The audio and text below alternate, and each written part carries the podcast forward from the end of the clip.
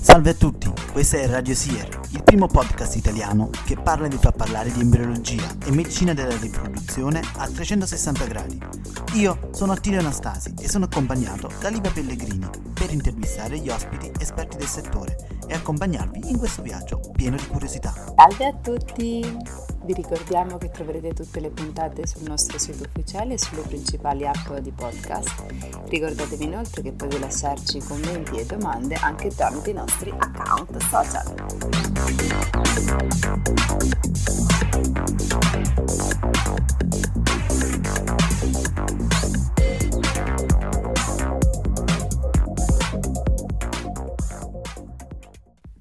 Cari ascoltatori, benvenuti in questa nuova puntata di Radio Sier. Oggi con noi una voce che vi mancava all'appello, ma che sono sicuro apprezzerete.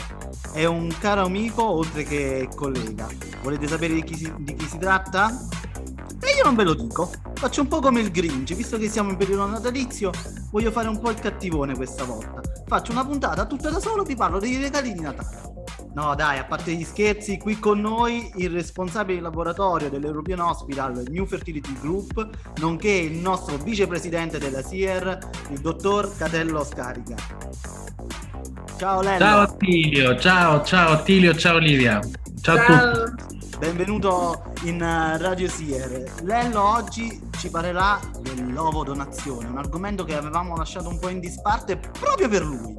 Allora, Lello, che ne dici di partire subito a razzo, bello carico, come, dici, come dite voi? Grande Attilio, intanto complimenti per l'entusiasmo, ma hai caricato, sono felicissimo di partecipare a questa puntata e di parlare di questo argomento, grazie dello spazio che mi avete dedicato. E, parliamo dell'ovodonazione. Bravo, allora guarda, iniziamo subito smorzando i toni e parlando della legge, nel senso che come è regolamentata l'ovodonazione in Italia e che uso ne facciamo? Bene, eh, allora la, l'ovodonazione in Italia è regolamentata attraverso le, le linee guida del 2015, diciamo che poi in, in seguito alla uh, sentenza della Corte Costituzionale del 2014, poi l'emanazione delle linee guida del 2015 abbiamo finalmente l'opportunità di uh, normare in qualche modo la, la gestione della, dell'ovodonazione anche in Italia e come sappiamo l'unica cosa che non possiamo fare è retribuire le donatrici uh, o rimborsarle, però è possibile reclutare donatrici o donatori e la donazione come è normata dalla nostra legge eh, deve essere un atto altruistico e completamente gratuito, così come è scritto nel testo. Ehm, diciamo che siamo in una situazione in cui si può fare praticamente tutto, nel senso che possiamo fare la doppia donazione, possiamo fare la donazione di seme, la donazione di ovociti eh, nelle tecniche secondo e terzo livello eh, ed è quindi un contesto normativo favorevole tranne per l'aspetto, eh, ripeto, di eh, retribuzione della, delle donatrici o dei donatori. Perfetto, e invece come uso proprio sul territorio italiano viene fatto su larga scala, cioè quanti cicli vengono effettuati? C'è davvero un gran uso del, degli ovociti donati perché la maggior parte poi immagino che sia più ovociti donati. Sì, sì, esatto. Allora, quello che eh, possiamo diciamo, dedurre dai dati che abbiamo a disposizione dalla relazione che il registro PMA fa al, al Ministero eh, sono i dati relativi al 2018, ovviamente attualmente disponibili anche per tasso di nati vivi. E, ehm, allora, in Italia si fa abbastanza ovodonazione e nel, nell'anno che abbiamo a disposizione, quindi nel 2018, abbiamo fatto circa 7.000 cicli di donazione in generale, eh, di secondo e terzo livello, e, ehm, per un totale mi pare di circa 6.000 cicli di ovodonazione. L'età media era di circa 40 anni, eh, considerando complessivamente tutte eh, le pazienti che hanno eh, afferito insomma, ai centri PMA per tecniche di donazione, comprendendo anche le pazienti un po' più giovani che venivano, vengono ai centri per eh, la donazione di gameti maschili. Per l'ovodonazione in sé la media ovviamente è un pochino più alta, quindi parliamo di una media su scala nazionale di circa 42 anni.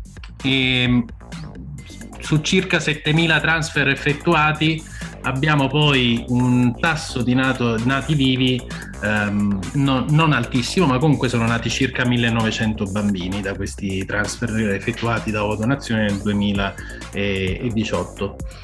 E scusa se è Quello... poco, eh. Non è, non è, poco, non è poco, è, è, va bene, soprattutto per quella fascia d'età elevata, e, d'età materna intendo, molto elevata, è una strategia terapeutica che ha un effetto sicuramente eh, molto efficace, eh, oltre che, def- che efficiente. Eh, l'unica cosa che possiamo sicuramente migliorare e che vediamo nel registro come dato, non dico preoccupante, ma che può essere migliorato, è il tasso di eh, gravidanze gemellari, che è ancora un pochino elevato, perché si fanno ancora tanti transfer di due embrioni, anche in pazienti con un'età materna molto avanzata. In quella relazione era circa il 49%, se ricordo bene, di transfer eh, di due embrioni. Lello, avrei una domanda. Sì. Spesso le, le pazienti, no, quando mi trovo in consulta a parlare con loro, mi chiedono sempre quanto effettivamente eh, possono loro stessi influire biologicamente sull'embrione generato da ovociti. E quindi appunto la mia domanda è in che contesto l'epigenetica può influire l'embrione e ovviamente poi dare eh, un'eredità sull'individuo che nascerà da ovociti donati.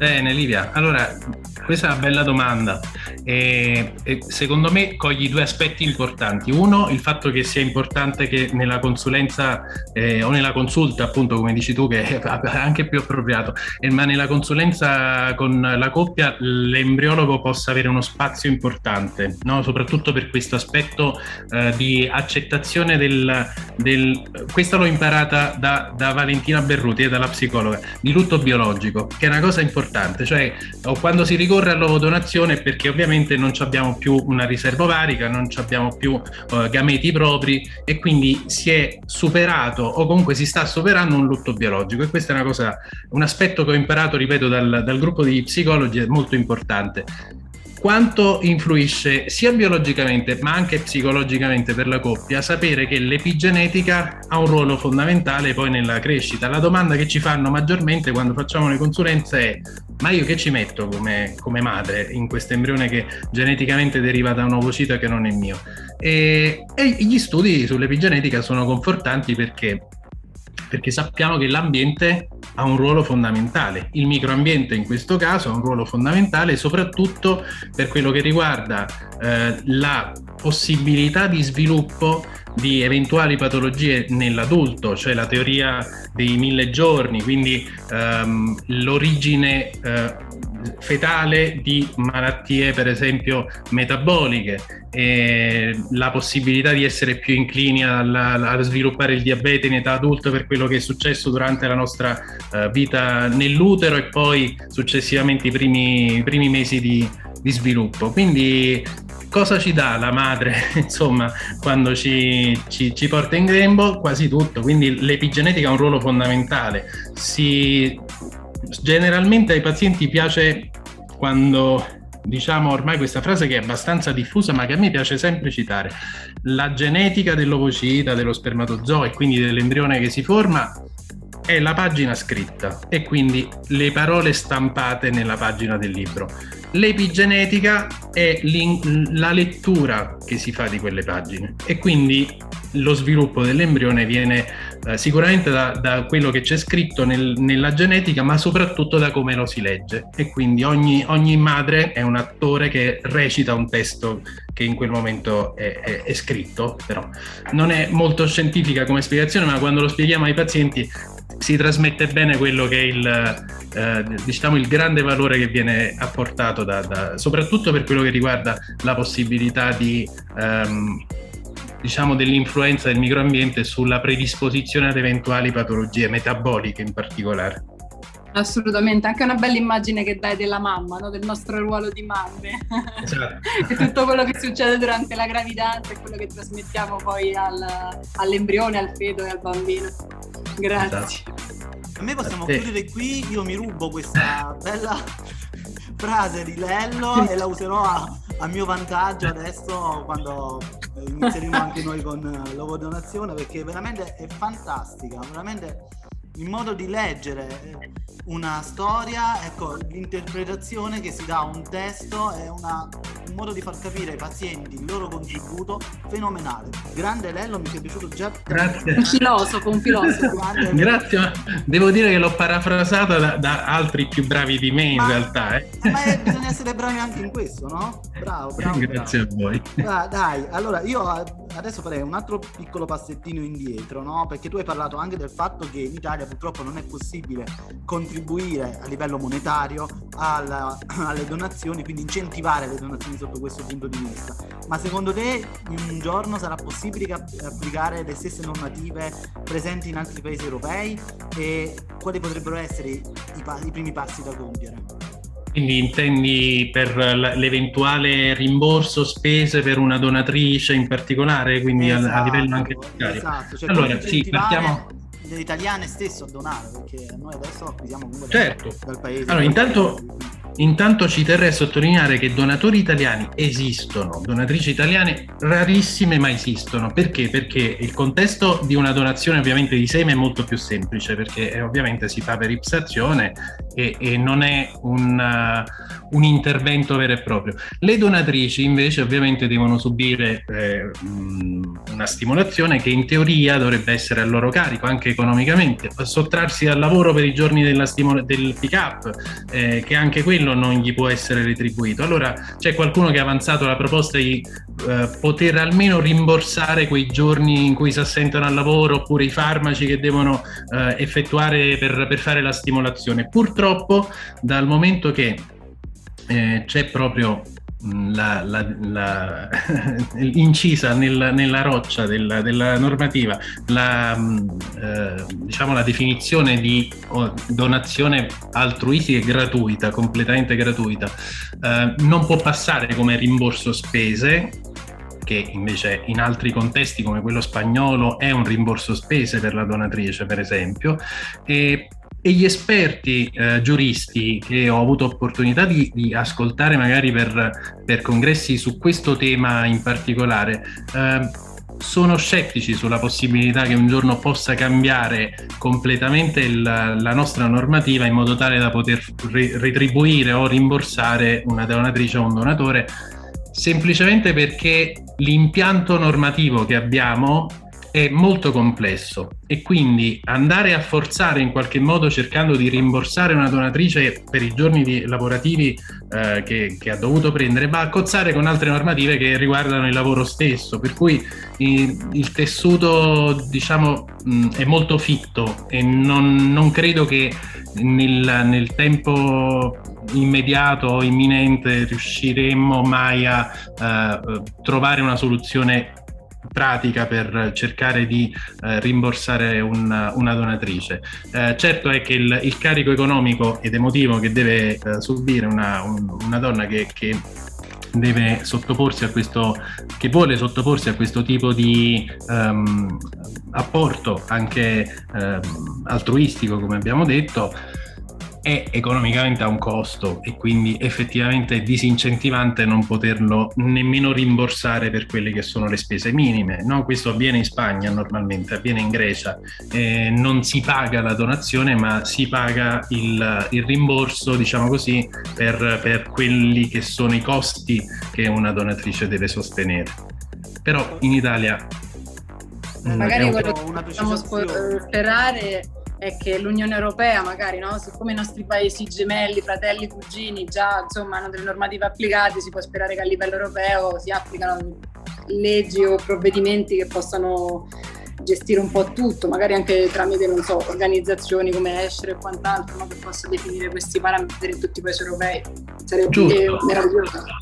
Sarebbe meraviglioso, Olivia, hai ragione. E l'unico problema è sempre il recepimento di una normativa europea che purtroppo ogni Stato poi ha una certa autonomia, per, suo, per fortuna o purtroppo, insomma dipende dai casi, però c'è una certa autonomia nel recepire eh, le, le, normative europee. È vero che eh, va fatto un, un, lavoro anche con società internazionali come, come l'Escere per cercare di, di uniformare quantomeno la, l'accesso a questo tipo di tecnica o i requisiti per accedere. Sicuramente quello che noi abbiamo in questo momento dal punto di vista normativo è un, un quadro favorevole per l'uniformità, almeno a livello di Unione Europea, di caratteristiche che una donatrice o un donatore devono avere per entrare in un programma di ovodonazione. Quindi da questo punto di vista si è fatto tanto e ha funzionato molto bene, per cui sappiamo benissimo che una donatrice che è stata screenata in, in Grecia o in, in, Spagna ha le stesse caratteristiche di una donatrice che potrebbe essere screenata e, e preparata qui in Italia, sia per quello che le, i criteri di eleggibilità per quello che riguarda gli esami a cui è sottoposta, l'anamnesi familiare oppure la, la, la, il quadro psicologico, insomma ci sono dei requisiti che sono standardizzati. Adesso se, se, riuscissimo in qualche modo a favorire una standardizzazione anche del supporto che si può dare alla, alle donatrici o ai donatori in tutta Europa allo stesso modo, sarebbe una cosa fantastica per tutti perché permetterebbe un, uh, un accesso migliore anche a, a livello anche culturale, no? abbattere un tabù anche in Italia dove di donazione si, par- si, parla ancora pochissimo tra le giovani donne che potrebbero farlo, per esempio, no? e tra i giovani uomini che potrebbero donare. Ecco, è, è ancora un, un, un, sicuramente c'è tanto tanto lavoro da fare ancora lì. Anche perché a livello europeo ho letto recentemente che siamo in generale il paese che dona di meno, dona in generale sangue, organi in generale, quindi comunque diciamo anche a livello proprio culturale, come dici tu, ci manca un piccolo sì. step che io sono fiduciosa che arriverà prima o poi. Incrociamo le dita, però è, è, ecco lì è, è, proprio, ripeto, l'impianto normativo che è molto complesso sotto tanti punti di vista, quindi anche donare il sangue è complesso per motivi di, di, di assenza sul lavoro, eccetera, eccetera. Insomma, si intrecciano diversi problemini eh, che, che poi contribuiscono a una diminuzione dell'interesse o della possibilità di, di capire quanto possa essere importante donare. Ecco. Bello, mi confermi che una delle caratteristiche delle donatrici è quello che deve, la donatrice deve restare ignota, quindi la paziente non può portare l'amica a dire dona lei, io uccido i suoi, li uso io, giusto? Assolutamente corretto. La, la, diciamo criterio, uno dei criteri principali, oltre alla, al gesto e all'atto altruistico e gratuito, è proprio il fatto che sia completamente anonimo. Tant'è che è completamente vietato agli addetti al settore di poter donare, per esempio. Noi non possiamo donare, è specificato. E, e sicuramente non ci deve essere un grado di parentela tra la ricevente e la donatrice, non ci deve essere un grado di amicizia, bisogna essere completamente, eh, diciamo, non, si, non, si, deve risalire in nessun modo al, al, al donatore, sicuramente è, è un, una norma, ma è, è, è assolutamente così. Lello, una cosa, dato che appunto abbiamo parlato che paesi fratelli sono le nostre sì. fonti, no? Quali sono i principali paesi da dove noi italiani accingiamo e ci procuriamo vociti? Dove ci sono donanti ovviamente, però quali eh. principalmente? Eh, principalmente eh, Grecia e Spagna, sicuramente la Spagna tantissimo e negli anni, eh, diciamo negli ultimi anni si è sviluppata un, una rete di collaborazioni internazionali tra questi paesi e l'Italia eh, molto fitta. Mh, sono i principali paesi che hanno una maggiore disponibilità di donazioni. E, per quello che riguarda il seme c'è una, un grosso flusso di donatori anche da, dai paesi, eh, diciamo, del, paesi bassi, eh, Danimarca, eh, sono, c'è una ottima cultura della donazione, ci sono delle grandi banche che possono fornire campioni a tutta l'Europa e anche con l'Italia, e, però con la Spagna in particolare in questi ultimi anni si è avuto una, una enorme crescita di collaborazioni sia nella, nella movimentazione di gameti, perché appunto non potendo ottenere con facilità donatrici sul territorio italiano e allora abbiamo attinto e continuiamo ad attingere alle donazioni effettuate in, nei paesi nell'Unione Europea per cui la Spagna è stata eh, una, uno dei primi paesi che ha fornito ovociti, adesso c'è una bella collaborazione anche con la Grecia, e, ma ci sono anche altri paesi dell'Unione Europea che forniscono questo tipo di, di servizi con standard elevati però principalmente sono questi due paesi. Ok, grazie. Ottimo. Allora, Lello, non so se anche tu hai assistito al uh, uno di questi congressi che c'è stato in questi giorni, che non vado a specificare, dove si è parlato tanto di non sopravvivenza ovocitaria, dicendo anche che probabilmente la colpa è nostra, ossia degli italiani che non sono in grado di scongelare. Io a quel punto mi stavo alza- più che alzando stavo chiudendo il PC perché era un webinar e quindi eh, volevo chiudere tutto e andare via. Eh, che cosa vogliamo dire a tal proposito? A cosa è principalmente dovuta questa non sopravvivenza ovocitaria e può essere davvero attribuita a una boh, inefficienza italiana? Ah, che bella domanda Attilio, grazie. Allora, eh, mettiamo, mettiamo, in chiaro un aspetto, ci tengo particolarmente perché la vitrificazione tra l'altro degli ovociti è stata una delle prime tecniche che, nella, nel, nelle quali mi sono specializzato, quindi quando lavoravo precedentemente con, con Laura Rienzi a Genera, mi sono specializzato in particolare su quello nei primi anni e ho capito determinate cose perché è importante poi eh, arricchire anche della propria esperienza eh, di quello che succede eh, tutto attorno, oltre che nella letteratura scientifica, ma anche nel, nel mondo dell'attualità di, di, quello che ci succede, no? di quello che, che, accade. Allora, la vitrificazione, eh, quando abbiamo aperto, diciamo così, eh, la collaborazione con i centri all'estero per importare ovociti di donatrici, abbiamo avuto un anno che è stato il 2015 in cui le importazioni sono aumentate, questo è riportato anche nei registri, appunto nelle relazioni del registro, come sono cresciute dopo la sentenza di cui abbiamo parlato all'inizio e dopo le linee guida del 2015, quindi abbiamo avuto una grande importazione di ovociti. Fa bisogno di ovociti donati, ovviamente è cresciuto, hanno messo a vitrificare tanti embriologi, tante donazioni, insomma è successo che magari abbiamo importato più ovociti di, di quello a cui eravamo abituati. E eh, c'era, c'era stata già all'epoca l'accusa, tra virgolette, permettetemi il termine, che magari sono i laboratori italiani che non sono in grado di scongelare adeguatamente perché eh, c'era un tasso di sopravvivenza, soprattutto in quegli anni, un po' più basso della media. Allora, mettiamo in chiaro una piccola cosa. La vitrificazione degli ovociti e il congelamento degli ovociti è, è, stato sviluppato come tecnica, è vero poi alla fine con kit azato, eccetera, eccetera, quando si è, si è sviluppato quel kit lì.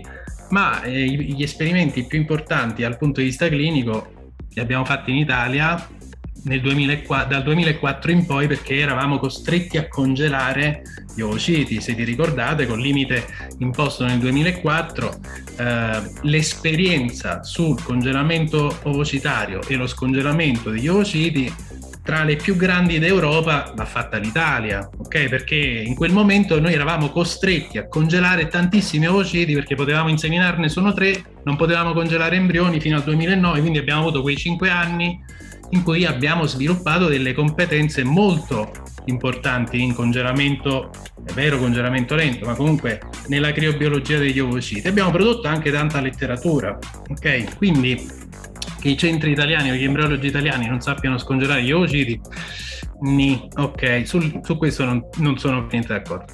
Eh, da cosa può dipendere il, lo, lo, scongelamento, il tasso di sopravvivenza allo scongelamento? Eh, dipende, eh, gli ultimi studi pure sull'universal warming, quello carino che ha fatto Stefano Canosa, molto bello, fanno capire bene quanto sia importante il protocollo di scongelamento, ok? Che è molto importante che ci sia un alto tasso di ehm, eh, riscaldamento al momento della, della, dello scongelamento dell'ovocita vitrificato per far sì che non si, non si cristallizzino i, non si formino i cristalli di ghiaccio. In, in, effetti la nucleazione di cristalli di ghiaccio viene fatta al momento della vitrificazione. Eh, quindi vogliamo dire che non abbiamo un protocollo universale adeguatamente sviluppato per lo scongelamento? Non sono convinto. Diciamo che c'è un concorso di colpa. Il momento in cui si vitrifica l'ovocita è fondamentale perché il tasso al quale viene raffreddato il citoplasma dell'ovocita è, è importante per vitrificarlo perché in quel momento i nuclei di cristalli di ghiaccio si formano perché l'acqua c'è ancora nel citoplasma. Cioè, questo è dimostrato da studi pure vecchi. Per cui è fondamentale la cura con cui si vitrifica, è fondamentale la qualità degli ovociti donati. ok? Anche lì c'è tutto un discorso da fare. E, ehm, e poi eh, sicuramente sarà fondamentale il protocollo di scongelamento, quello eh, fa, fa, la differenza. Non si possono fare sicuramente miracoli allo scongelamento se al congelamento non sono stati seguiti determinati standard. Grazie Lello, non volevo Grazie. metterti nell'angolino anche se poi l'ho fatto. Spero di essermela cavata. alla grande, alla grande. Lello, la domanda proprio per quanto riguarda la qualità ovocitaria, no? che appunto ho detto dipende dalla natura stessa del, della cellula dell'ovocita, qual è il range di età che appunto si, si, si ha nelle donanti? Sì. Cioè, da questo paese in Certo, Beh, anche questa è un'ottima domanda Livia perché noi abbiamo un limite di, di, età imposto dalle linee guida nostre insomma e dalla, da, dalla normativa che ovviamente è 35 anni però eh, da, da 20 a 35 anni. E il problema è che poi dobbiamo capire qual è il reale range di reclutamento delle donatrici. Quindi eh, si stima che siano tutte più o meno tra i 28 e i 32 anni, ok? Quindi è un, è un range giusto di, di, di età eh, di, di, donazione, però eh, quello che mi preoccupa in, in, alcuni casi è quanto vengono stimolate queste donatrici, cioè quanti ovociti recuperano perché se facciamo una stimolazione finalizzata, allora chi ha lavorato o chi lavora con centri che hanno anche sedi all'estero o ha lavorato all'estero dove si fa tanta donazione magari ha un'idea no, di cosa possa significare stimolare una, una donatrice piuttosto che una paziente per, per fare un, un, ciclo di, di ICSI. E ci sono centri che stimolano le donatrici con un buon numero di ovociti e che però dedicano al massimo due riceventi, tre. Poi ci sono quelli che magari spingono un pochino. Allora io il lotto, lì è importante capire quanto, un, un lotto di ovociti, intendiamoci, un lotto di ovociti che mi arriva di sei ovociti per esempio, eh, devo capire da che corte deriva, oltre all'età della donazione, della donatrice stessa. No? Se arriva da una corte di 20 avrà avuto un certo tipo di, insomma, mm, di, di stimolazione. Eh, sono dei parametri che secondo me merita, meritano una maggiore condivisione, no? nel senso che noi condividiamo molto con i centri con cui collaboriamo, eh, condividiamo poco i KPI no? Quindi in termini di collaborazione, perché ricordiamoci che noi non compriamo Vociti, noi facciamo delle collaborazioni con i centri all'estero. Questo è fondamentale perché la legge, tra l'altro, vieta la compravendita di gameti. Attenzione. Quindi noi non stiamo comprando gameti come centri italiani, noi stiamo facendo delle collaborazioni con banche estere per trattare le nostre pazienti. Ok? Quindi magari riusciamo a condividere tante cose, tante informazioni, eh, documenti molto importanti, ma sarebbe utile anche condividere dei KPI o dei, del, degli indicatori quali per esempio il numero di ovociti recuperato per eh, donatrice, oltre all'età. In effetti è molto interessante questo, però non, non so se molte banche diciamo, permettono l'accesso a questi dati. No, è, effettivamente no, non è, non è, nemmeno tanto richiesto, forse dovremmo avere un po' più um, informazioni per capire anche perché quando scongeliamo non abbiamo quella resa che abbiamo quando, per esempio, facciamo una preservazione della fertilità per una paziente eh, della stessa età di una donatrice, no? E ci sono delle sfumature che magari possono essere spunti di riflessione per noi embriologi e per i clinici Esatto, e vanno approfondite. In termini di miglioramento delle collaborazioni internazionali, comunque siamo tutti in Europa, abbiamo tutti lo stesso obiettivo, per cui eh, migliorare questi rapporti e la condivisione di dati non può fare altro che migliorare poi i risultati di tutti. Attilio, non tu hai qualche altra domanda? No, direi che dai, siamo arrivati alla fine di questa puntata, che è stupenda puntata sull'uovo donazione. Questa puntata prenatalizia. Guarda, io direi di augurare a tutti i nostri ascoltatori un buon Natale e una buone feste. Lo diciamo insieme, un buone feste. Che vogliamo fare? Vogliamo fare una cosa, dai. cantare una canzoncina? No, dai, al 3, un buone feste e chiudiamo la puntata. Ringrazio tanto Lello per questa strepitosa puntata. Uno, due, tre. Buone feste, buone auguri feste. a tutti. Buone feste, grazie. Ciao ragazzi.